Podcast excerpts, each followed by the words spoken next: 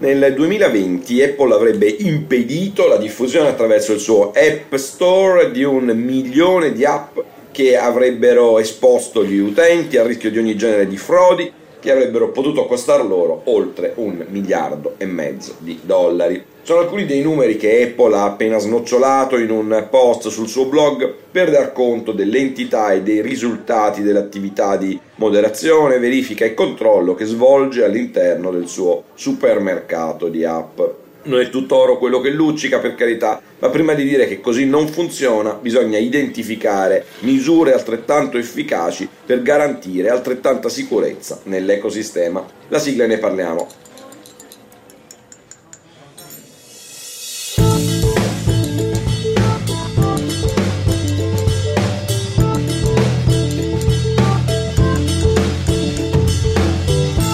È evidente che Apple non è un'autorità di protezione del mercato né un'associazione per la difesa dei diritti dei consumatori e non agisce quindi né in nome della legge mossa da un interesse pubblico né per ragioni filantropiche. Ed è altrettanto evidente che la sua azione da sceriffo vigile urbano della circolazione delle app in uno dei crocevia più trafficati del mondo ha ricadute, impatti e conseguenze significativi in termini competitivi, perché nella società digitale nella quale viviamo, specie in tempo di pandemia, Poter essere o non essere nell'App Store della società di Cupertino significa tutto o quasi tutto per il successo o l'insuccesso di un'impresa, che si tratti di un'impresa digitale o di un'impresa tradizionale, che tuttavia ha bisogno di usare un'app come volano della propria attività, magari anche per bypassare le difficoltà legate al lockdown e distanziamenti sociali che hanno caratterizzato l'ultimo anno. Chi regola la circolazione al centro di un crocevia tanto importante inesorabilmente amministra giustizia e diritti, diritti che nel caso in questione sono straordinariamente preziosi, nella più parte dei casi diritti fondamentali costituzionalmente garantiti,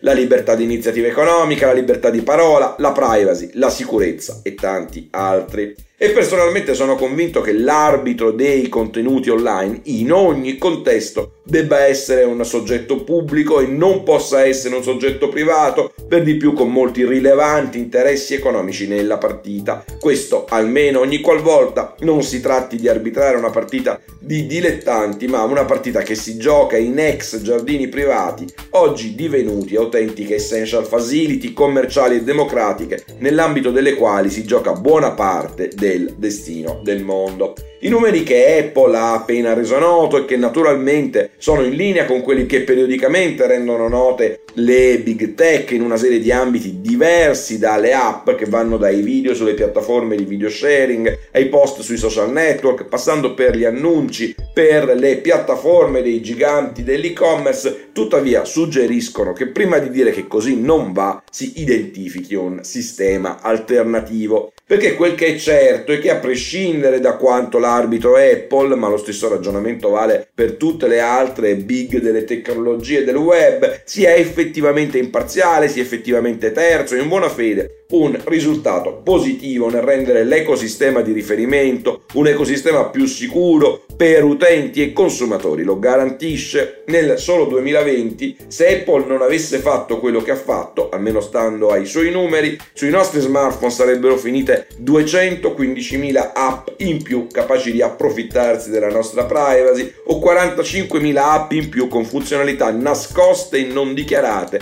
pronte a fregarci in qualche modo e avremmo dovuto vedercela con centinaia di migliaia di signori pronti a inondare il nostro smartphone con ogni genere di app poco sicura capace di esporre a rischio la nostra sicurezza e quella dei nostri figli. Tutto questo non è avvenuto. E allora la domanda da porsi è, esiste un soggetto pubblico capace di amministrare giustizia e garantire diritti in maniera più efficace, dovendosela vedere in un anno con miliardi di questioni più o meno complesse e di farlo naturalmente, senza ingessare il processo, ovvero senza rallentare oltre il dovuto il rilascio e il lancio di nuove app? Ma un discorso analogo vale per la moderazione di contenuti diversi e la risposta alla domanda allo Stato è probabilmente negativa. Quel soggetto, quei soggetti non esistono e non esistono da nessuna parte, essenzialmente per questioni di risorse. E allora però ci si rassegna sempre di più ad una sostanziale privatizzazione della giustizia o ci si rimbocca le maniche e si fa in modo di fornire ai soggetti pubblici responsabili ciascuno di questa o quella competenza le risorse umane e finanziarie necessarie a confrontarsi con la moderazione dei contenuti online. Dopodiché ci saranno, specie in alcuni paesi, giudici e autorità meno giusti e meno indipendenti dei revisori privati delle multinazionali per colpa di regimi più o meno autoritari e dell'imperfezione di ogni forma di giustizia terrena, ma fino a prova contraria, quella dei giudici e delle autorità è e rimane la più giusta tra le forme di giustizia esistenti in democrazia. Buona giornata.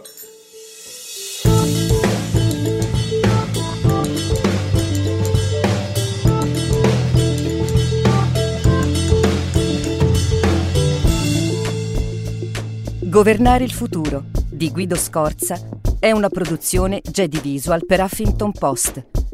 Sigla Indie Hub Studio.